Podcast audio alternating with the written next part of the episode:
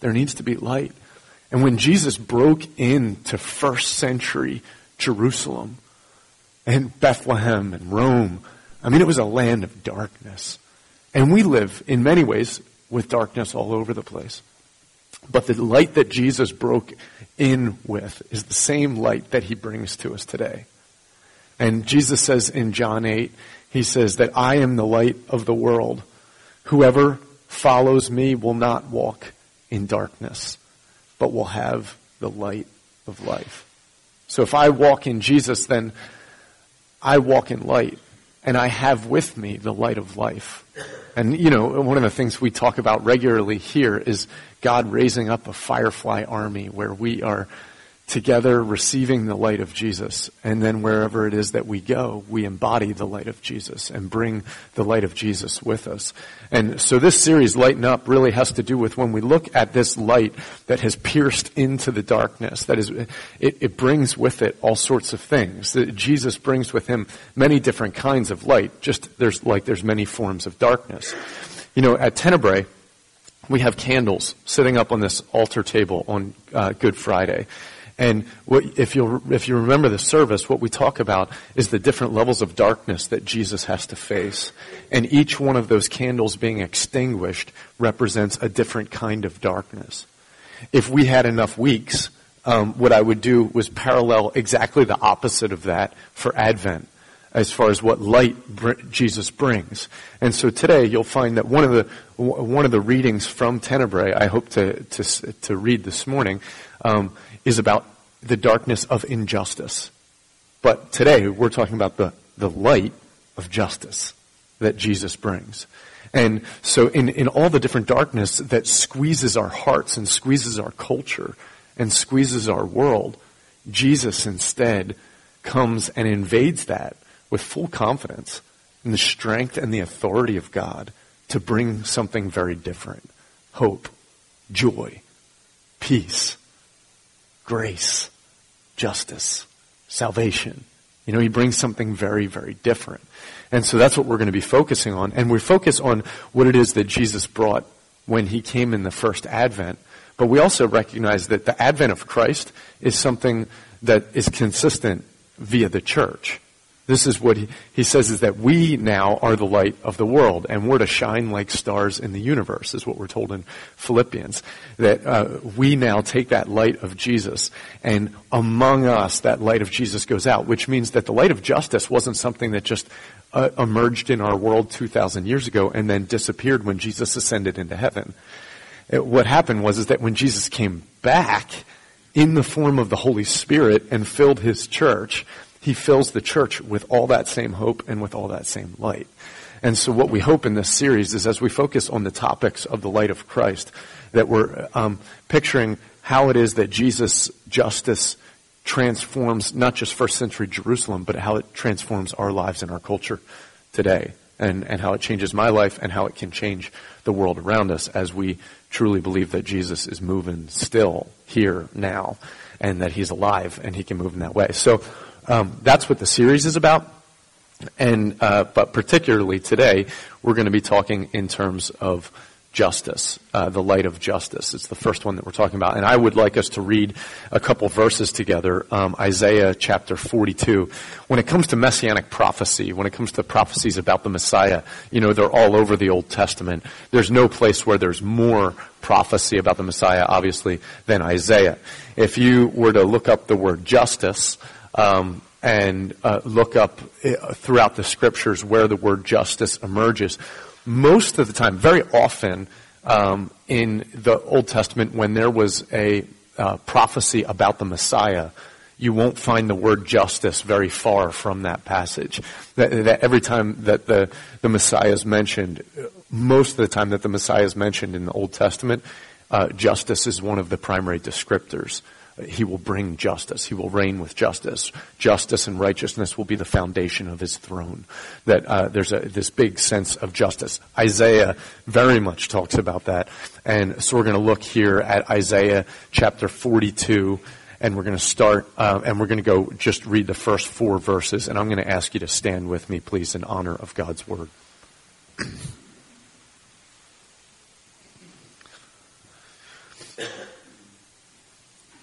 This is going to be talking, just before I get started, I just want to let you know, this is obviously talking about the Messiah. Okay, so this is written about Jesus long, long before Jesus lived. Behold, my servant, whom I uphold, my chosen, in whom my soul delights. I have put my spirit upon him. He will bring forth justice to the nations. He will not cry aloud or lift up his voice or make it heard in the street. A bruised reed he will not break, and a faintly burning wick he will not quench. He will faithfully bring forth justice. He will not grow faint or be discouraged till he has established justice in the earth, and the coastlands wait for his law. May God add rich blessing to the reading of his word. You can have a seat. Let's pray. Father, I was so grateful for um, our service together last week, and um, so many people shared about great things that were going on, and we were able to agree together with you about things that um, that uh, we were asking of you, and the responses to that have been really special. Um, and so we thank you uh, for the reminder last week as a body together of your presence with us um, and among us and all over. Like to hear one person say one thing and another person say another thing, it, it encouraged me and it encouraged many of us with the sense of your presence working among us. And we thank you for that, God.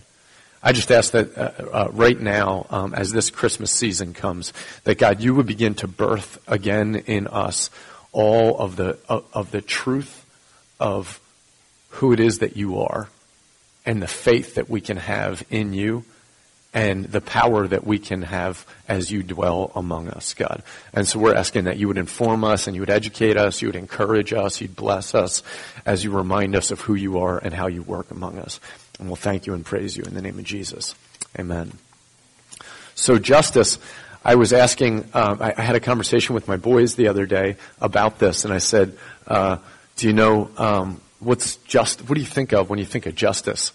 And one of my boys said, well, that's a little girl's clothing store. and I was like, I, I, didn't even know that. Wow. That's not what I was thinking of, but it was funny. We had a great laugh about it. It was a good moment. Um, justice defi- is defined um, in, an, in a number of ways, but if you look at a bunch of different dictionaries, there's two uh, definitions, uh, two basic threads about the definitions.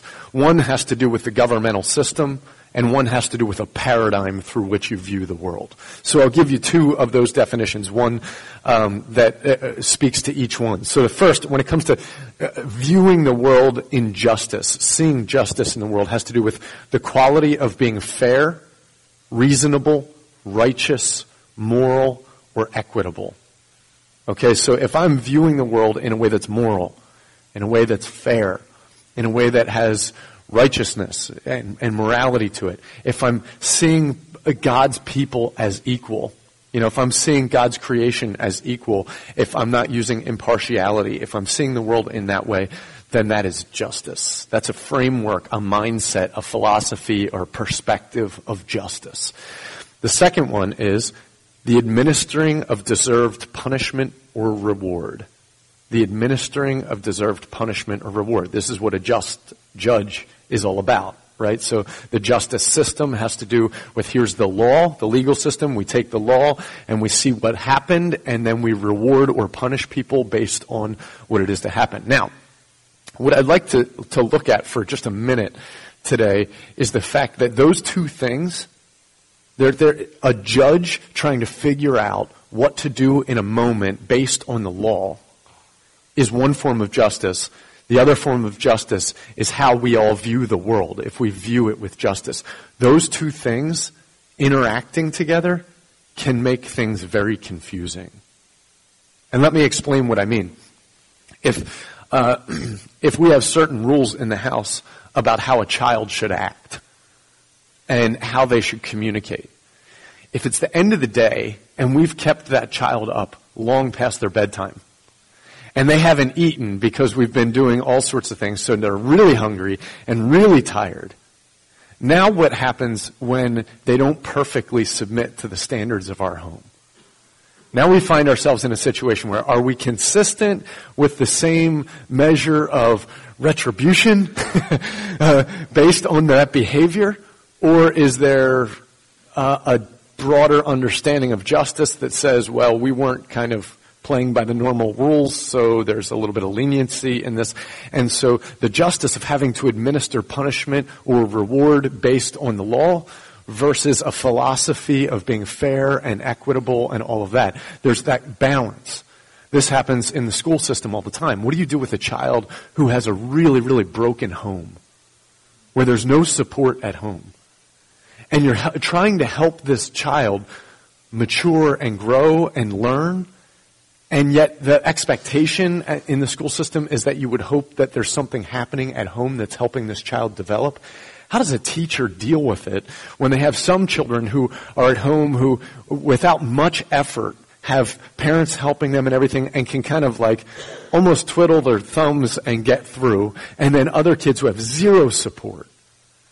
Now, how do you deal in any given situation with behavior, with academics? It's a very difficult thing to figure out what justice looks like in that moment. You understand what I'm saying, right? And, and of course, in our world right now, on a, on a much bigger scale, we have the same, the same issues. When it comes to deal, dealing with social injustices, when it comes to dealing with human trafficking, when it comes to deal, dealing with uh, terrorism and uh, when it comes to dealing with a child who has been horribly abused at home and uh, and has been uh, uh, spoken inappropriately about at school, and then he comes in angry to school that day and says something. How do we deal with that child? Because there's the threat of that child potentially doing something destructive to a school. And yet we also are trying to be aware of the injustices that have already been performed to that child. So, uh, likewise, uh, you know, um, with the Ferguson case right now, Michael Brown, you can't talk about, we can't talk about injustice in our world right now and not have our minds most likely uh, uh, turn to the current state of, you know, there's riots in, and, and protests that are happening in different cities across our nation because of one trial that one judge has to decide on. And what we hope for is that, that any given judge in the judicial system in America can make a decision that is just based on the evidence that they have according to the law. And that's one form of justice. And we hope and pray that our governing authorities will perform their job well according to the law and according to the evidence that they have in order to, to continue to move forward with our justice system as a place that protects us. But that is only one form of justice. There's a whole deeper form of justice that is not just about a judge deciding what to do. It's about how a society deals with people and how a culture views people. And what makes something like this Ferguson case um, such an explosive thing is that there's this time, there's this, there's this place where we have a philosophical and sociological issue, a cultural issue of how certain races and cultures have clashed and meshed, and there's history about that. And there's all sorts of very complicated things about how people have dealt with each other. And then you have one judge trying to make a decision about a very simple matter, so to speak, about uh, uh, this this thing that seems like it should be simple, right? But then it's not simple because it touches on a much larger issue that is not a simple one, that is rooted deep in our culture. And so if we're dealing with racism and social injustice, but then you're also dealing with a judge who has to make a decision according to the law in a moment based on a specific situation, that's where you get into this crazy moment where there are riots and there are all sorts of things because you have a child who stayed up late because parents had them stay up late and they didn't have anything to eat. And yet the law clearly says that if you talk back to your parent or you whine in this way that there are consequences for that. And then we say oh boy we find ourselves in a complicated situation because if we handle this this way when there's been all this background then what happens right And that's the, the, the situation we find ourselves in. Jesus is the hope. okay, I, I, I don't think there's a person in this world who envies a judge having to deal with a situation where, that's racially charged.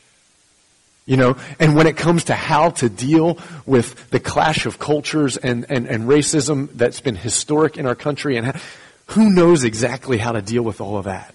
There's all sorts of people with all sorts of ideas and theories about that. But you certainly don't envy the person who has to be just in one given situation that touches on a culture of all of that. All that's to say that justice is not just a simple idea of I have to do the right thing in a moment. Justice can be very complicated to figure out what is the right thing in the moment. What is being fair and equitable? How do you figure all that out? How do you figure that out with how I spend my money, with how I think about uh, the exchange of goods when it comes to those who are poor in our in our world and how we're caring for them? And did I? How did I get the opportunities that I got and they didn't get the opportunities that I got? And how do I be fair with that? Who knows all the answers to that? But this is where the gospel of Jesus comes in. And we see it when Jesus comes to earth, that he comes with justice. And what this means is, is that Jesus and the gospel of Jesus, not only is Jesus able to make good decisions and judge things fair according to uh, uh, uh, the law, the law of God and the morality of God, but Jesus is also able to see all the inequity that has existed. And uh, that's why Jesus says, to whom much is given, Ah, that's justice. See, justice isn't just about here's the law, those who stick with it, that's what happens. Justice is also to those who have been given much, much is required. There's a sliding scale in the justice system of God. and that's, there is morality that doesn't change. Morality is morality. Truth is truth. But then there's also the wisdom of God at play in the justice system. And, you know, one of the, the most just judges that we understand throughout history is, of course, one of the men who was called the wisest man in all of history, who was King Solomon. And we saw him as a judge do a spectacular job, didn't we? Uh, being able to figure out what people's motivations were, where they were coming from, what the situation is. He was contextualizing all of these things. But God, the thing that happens with Jesus is, is that you find that Jesus is looking not just about what's the right thing and how does everyone do the right thing, but Jesus is also thinking, how do we help people do the right thing? Not just how do we judge people based on where they've done the wrong thing, but how do we help people fall in line with the way God has designed things. And that's a deeper form of justice. And the power of the gospel has the ability to address both of those things. It has the ability to address the, the kind of judicial nature of the law and the failure within it, and it also has the ability to transform and bring a deeper level of justice into society. So there's two ways that the gospel does this. Uh, first of all, there is uh, substitutionary atonement. And uh, what's substitutionary atonement? Anybody know what atonement is all about? That word. What was that, Charlie? Mercy. It has to do with mercy. And what's the form of mercy? How does that happen? Atonement. Anybody know what that word means? Yeah, go ahead.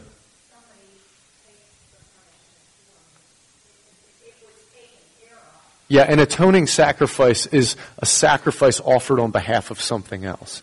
Substitutionary atonement means that there is a, a, legal requirement, that there is justice requires that there is punishment. So a just judge will not allow us to get away with things. Justice requ- there, there has to be law, and there has to, injustice requires that there's punishment based on violation of the law. So if, maybe you've heard me say this before, uh, um, in terms of our sin. If, if I stand before the judge and I rob the bank and I have a whole bunch of money, um, and I come back with the money and I hand it to the judge and I say, I'm sorry, are we good? We're not good, right? We're not okay because there has to be actual punishment for the crime that was committed or else the justice system is gone. And there's no fear in there and there has to be fear.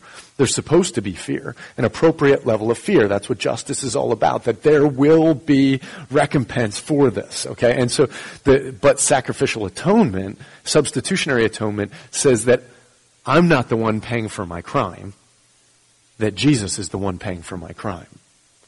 And so that's, you've probably heard the analogy that the lawyer is Jesus and he's my advocate. And he says, yes, this is justice. And he doesn't try to defend me against what it is that I've done. Instead, he claims with me, he says, if you will plead guilty, if you confess your sins, then he is, fa- then the judge, Father God, is faithful and just to forgive our sins and to cleanse us from all unrighteousness. And the way that that happens is because our lawyer, our advocate, Jesus, comes on behalf of our sins and says, I will take the punishment. And I will take the punishment. This is very, very important because a picture of mercy and forgiveness that doesn't require substitutionary atonement bypasses justice. And we need justice in society. And we, and in order to maintain justice in society, we actually have to believe that God is just. And if God lets sin go unpunished, then God is no longer just. So that's what substitutionary atonement is about. This has been the gospel that we've understood. Most of us have understood, and, and, and we could recite this form of the gospel. We could say that all have sinned and fallen short of the glory of God. There is not one righteous, no, not one. Each man has gone his own way. The wages of our sin is death, but the gift of God is eternal life through Jesus Christ our Lord. And we could all say, like, think through that process and say, yes, there is the righteous requirements of God. There's the justice of God. That is the foundation of His throne. We violated that in sin. There deserves punishment. Jesus is a substitutionary atonement that not only satisfies the wrath of God, but it also does something very important to me. It satisfies the justice meter that God put inside of me because I was made in the image of God. And if that justice meter inside of my heart and inside of my mind, my conscience, is guilty, then I will find myself completely self-focused and either self-medicating or trying to self-improve. And I'll never get to loving another individual because I'll be obsessed with trying to get the balances, the, the, the scales balanced in my life. And so substitutionary atonement not only satisfies the, the justice of God, but it also can help me get to a place of peace and rest where I don't have to figure out how to get better anymore, right? And so that's justice being fulfilled. So when Jesus comes with the light of justice, he offers justice to God in one way, and he also offers justice to our heart to satisfy our need for justice by becoming our substitutionary atonement. That is one thing that the gospel offers when it comes to justice, but it is by no means the only thing that it offers when it comes to justice. Because remember, the one form of justice is about a judge putting out, rewarding or, uh, or punishing according to uh, how we've handled the law. But there's a whole other form of justice which has to do with are we dealing with equity, with fairness? Are we dealing with righteousness? So is the gospel strong enough not just to satisfy the wrath of God and to satisfy the justice in my heart in order that I can have the scales balanced, but is the gospel of Jesus Christ strong enough to actually change my paradigm and the paradigm of those around me so that I can think and function in a way that's just. That's power. In other words, can he bring justice in a culture? Justice in a people? Can he transform hearts and minds to make us function in the form of justice? And there's this spectacular thing that Jesus does where with the, the Holy Spirit, of course, the primary fruit of the Holy Spirit when, when uh, His presence comes and fills us, what is it that the Holy Spirit produces in our life? Love, yeah, the fruits of the Spirit. First of which is love, which means that I actually am getting to the place where there is a justice forming inside of me that says, this isn't just about me. This is about this person who's hurting. And my eyes begin to move from my own needs to the needs of others, which is the seed, the foundation, the birthplace of justice. Of true justice, again, is not just you did this, so you deserve this, or you didn't do this, so you deserve this. True justice says we are all have been given different things, and for me to act fairly and just is to understand I have been given much, therefore I must give much. By grace I live, by grace I exist, so therefore I should live graciously. And my eyes should be looking and scanning to see how it is that I can bless those who need blessing. This is why, here's the big deal about justice. This is the big, this is why um, the scriptures do not require of people just to comply with the idea of justice. There's like the idea of, are we doing things right or are we doing things wrong? If we just say, God, I want to comply and be a just person and do the right thing, that's compliance to justice. We are not called as Christians, as believers, as followers of God to comply with justice. We are called to seek justice. That's a whole different thing. That means that if I'm a follower of Jesus, my eyes are roaming around the world trying to figure out where things are unjust, where things are unfair, and how can I help? That's seeking justice. So if you look at Isaiah 1, 15 to 17, Mike, that's one of the ones we have. There it is. So this is in Isaiah, again, this whole book talks about the Messiah coming and about what it is that he's bringing. And this is what he says. when you spread out your hands, I will hide my eyes from you. Even though you make many prayers, I will not listen. Your hands are full of blood. Wash yourselves. Make yourselves clean. Remove the evil of your deeds from before my eyes and cease to do evil and learn to do good. Now, first of all, I want to ask you something. It says wash yourselves. Can we completely wash ourselves? No. Remember that whole moment where um, Jesus is washing Peter's feet and Peter's freaking out and and he's saying no way. And and then jesus says unless you let me wash you you're not going to be okay. And then he's like well then wash all of me. And he said you're already clean. I've already washed you. Now i just need to wash your feet. There's like the big washing that jesus does and then there's the momentary washing. And that's why and like a husband is called to wash his wife in the water of the word where we refine each other and bless each other by the washing. We need cleansing and that happens from the lord and it happens from each other. It also happens from ourselves being washed by reading the word and, and things like that. But it says, wash yourselves, make yourselves clean. We needed the gospel to wash us, to cleanse us from all unrighteousness. If you confess your sins, He's faithful and just to forgive your sins and to cleanse you from all unrighteousness. So our response here, when it says, I'm not going to hear your prayers, you can lift up your hands and you can pray, but I'm not going to hear them because your hands are covered with blood. And what this means is, is we're not thinking in terms of justice. We're just getting what's ours. And whoever's in the way, it doesn't really matter. I'm not thinking about how my actions or my desires are affecting other people. I'm just going after getting what I want. And in the process of that, I ended up with blood on my hands. And now I'm praying and asking for things from God. And He's kind of like, I'm not going to hear that because you need, actually need to be washed and cleansed. The gospel initially offers us a cleansing and a washing. That's that judicial system where he cleanses and washes us.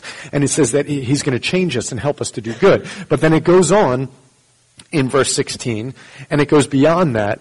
It says, remove the evil deeds from before my eyes, cease to do evil, and then here's where it, it goes further. It says, I want you to watch the, um, the verbs here, okay? Learn to do good.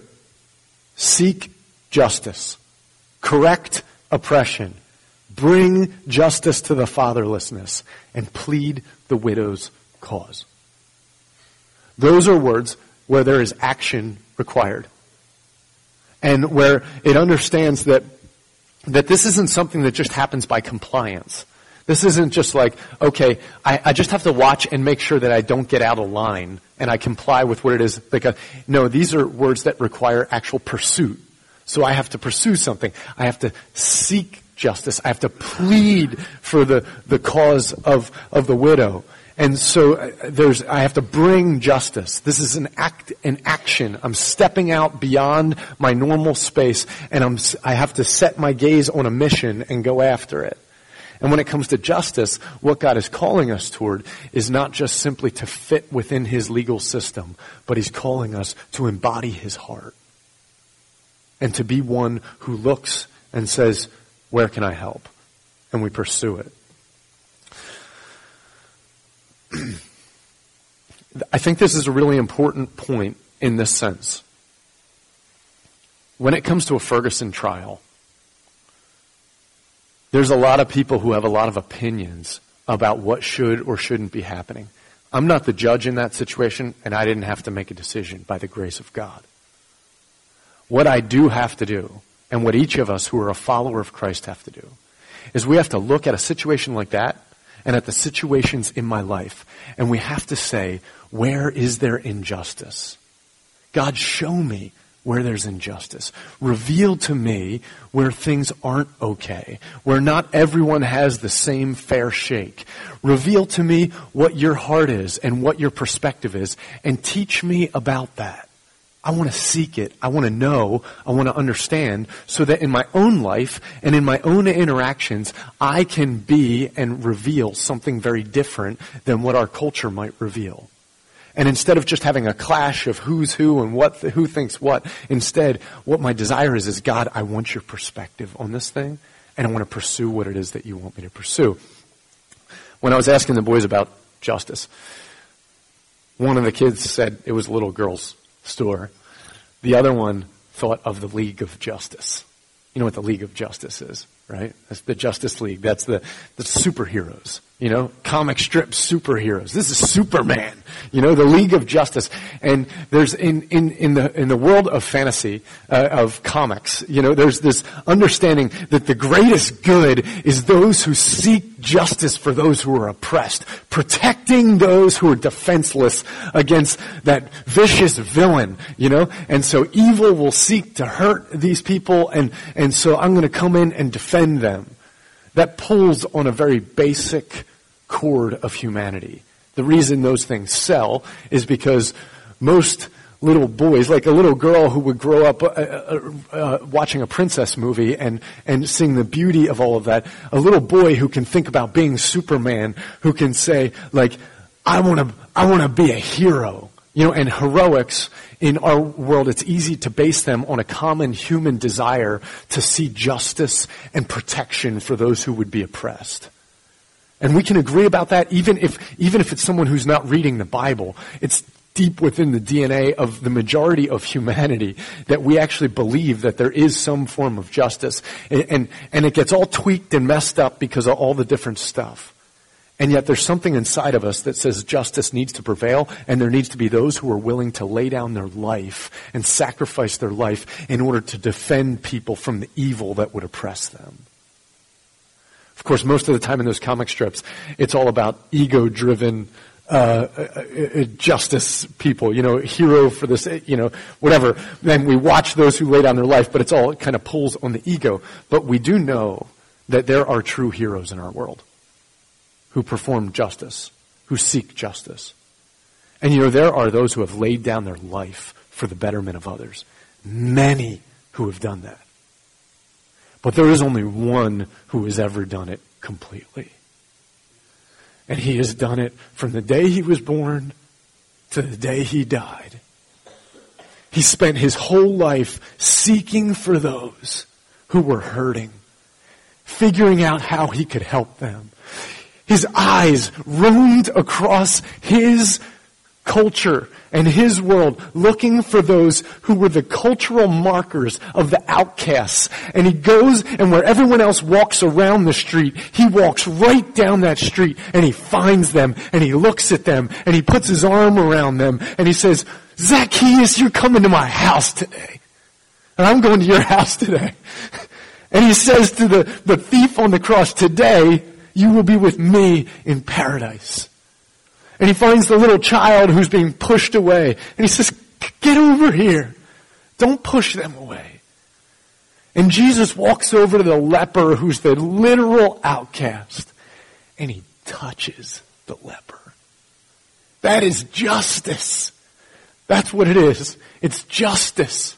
It's saying all men are created equal. All men have sinned. And who am I? I am not the judge. But what I am is I have the one who can perform and faithfully administer justice living within me. And so Jesus seeks his whole life to walk out justice. And then there's the moment, of course, when all of injustice hits him. And you remember this right here. This is the reading from Tenebrae. The fourth candle that we extinguish at Tenebrae is the darkness of injustice. And this is the reading. It says, And what of justice? How is the life lived in perfection rewarded? How will the law reward a life of selfless love and devotion? How will leaders respond to a model citizen? They will never see him. Instead, they will cower in fear of the ruthless and cold-hearted. Without a thought, they will sacrifice the lives of love to save their own skin. And so, Pontius Pilate, the mighty, flaunts his fear of the powerless religious whiners. He condemns our Savior and his God to hang on the cross of cruelty. Where is justice? Justice rests in the arms of God. Christ trusted his Father's justice, but died because of men's injustice. Here, in the land of men, justice is hard to find. So like a lamb, he went. He went into the arms of the unjust in order to fulfill justice for their sake. Amen? That is awesome. Absolutely spectacular picture of Jesus. This is where I want to end. It takes great intentionality to live within justice. We don't have the ability to be just on our own. We tend to be self-consumed and see only ourselves. We tend to think that everyone else has the same perspective or privilege that we do. And we fail to see from other people's perspective very easily. Justice is not something easy to just manufacture in my own life. But what I can do is be with Jesus. You see, there's this awesome passage in Habakkuk and in Romans and in Hebrews. And it says, the just shall live by faith. If I will be just, it will only be because I am depending on God. And if I will act in justice, it will require faith of me. Because in a world that's based on greed at times and individualism and segregation and all of that, if I will act in a way that actually performs justice, it will require faith of me. And I'll never even see it if I don't first have faith and depend on God and ask Him to lead me. So this is why Jesus says this. So as you've done to the least of these, you have done unto me. This is why at the end, when there's the judgment, what he says is he puts all the sheep over here and all the goats over here. And the sheep, they say, when did we see you thirsty and give you a cup of water? And he says, so as you've done to the least of these, you've done unto me. And the goats over here say, when did we see you hurting and we didn't take care of you? I was there in the poor and the needy and you never saw me. This isn't a work salvation. This isn't Him judging us based on our works. It is indicative of whether or not we are depending on Jesus. Because if we will go with Jesus and see through the eyes of Jesus, then we will see Him all over the place. And if we will depend on Him, then the justice of Jesus will reveal itself in my life. It's not that I go and perform acts of justice in order to prove something to God. It's that as I learn to pray, and say, God, show me justice. I seek justice with you. He will reveal it to me. And then he will tell me how to help and care. And when I do, it will require faith. And the just will live by faith. Justice is very, very complicated. But Jesus is really simple. And my job is to seek Christ. And in so doing, he will lead us into all justice. He invaded this world with the light of justice, and he will do it again. I believe 100% that if we, his followers, will seek him, that he will help transform not just my view of myself in light of God because of the atonement, but he will also help me become a real player in things that matter in social justice. that I will actually care about people who are oppressed because Jesus does that I will carry with me the heart of compassion for those who have less because Jesus did. And I will walk with power to transform strongholds in our culture because the gospel is powerful to break down the strongholds of the enemy with injustice. Let's pray. God, we thank you for the fact that your justice is pervasive, that your justice is strong, that your throne is built on the foundation of justice and righteousness. God, there are, there are legends of superheroes who will do anything for injustice, but there is only one who lays down his life being completely unjustly treated for the sake of justice. Man, you are a faithful judge and a loving king. We trust you and ask that your justice would swell up within us, invade our culture, and change our world. In the name of Jesus we pray. Amen.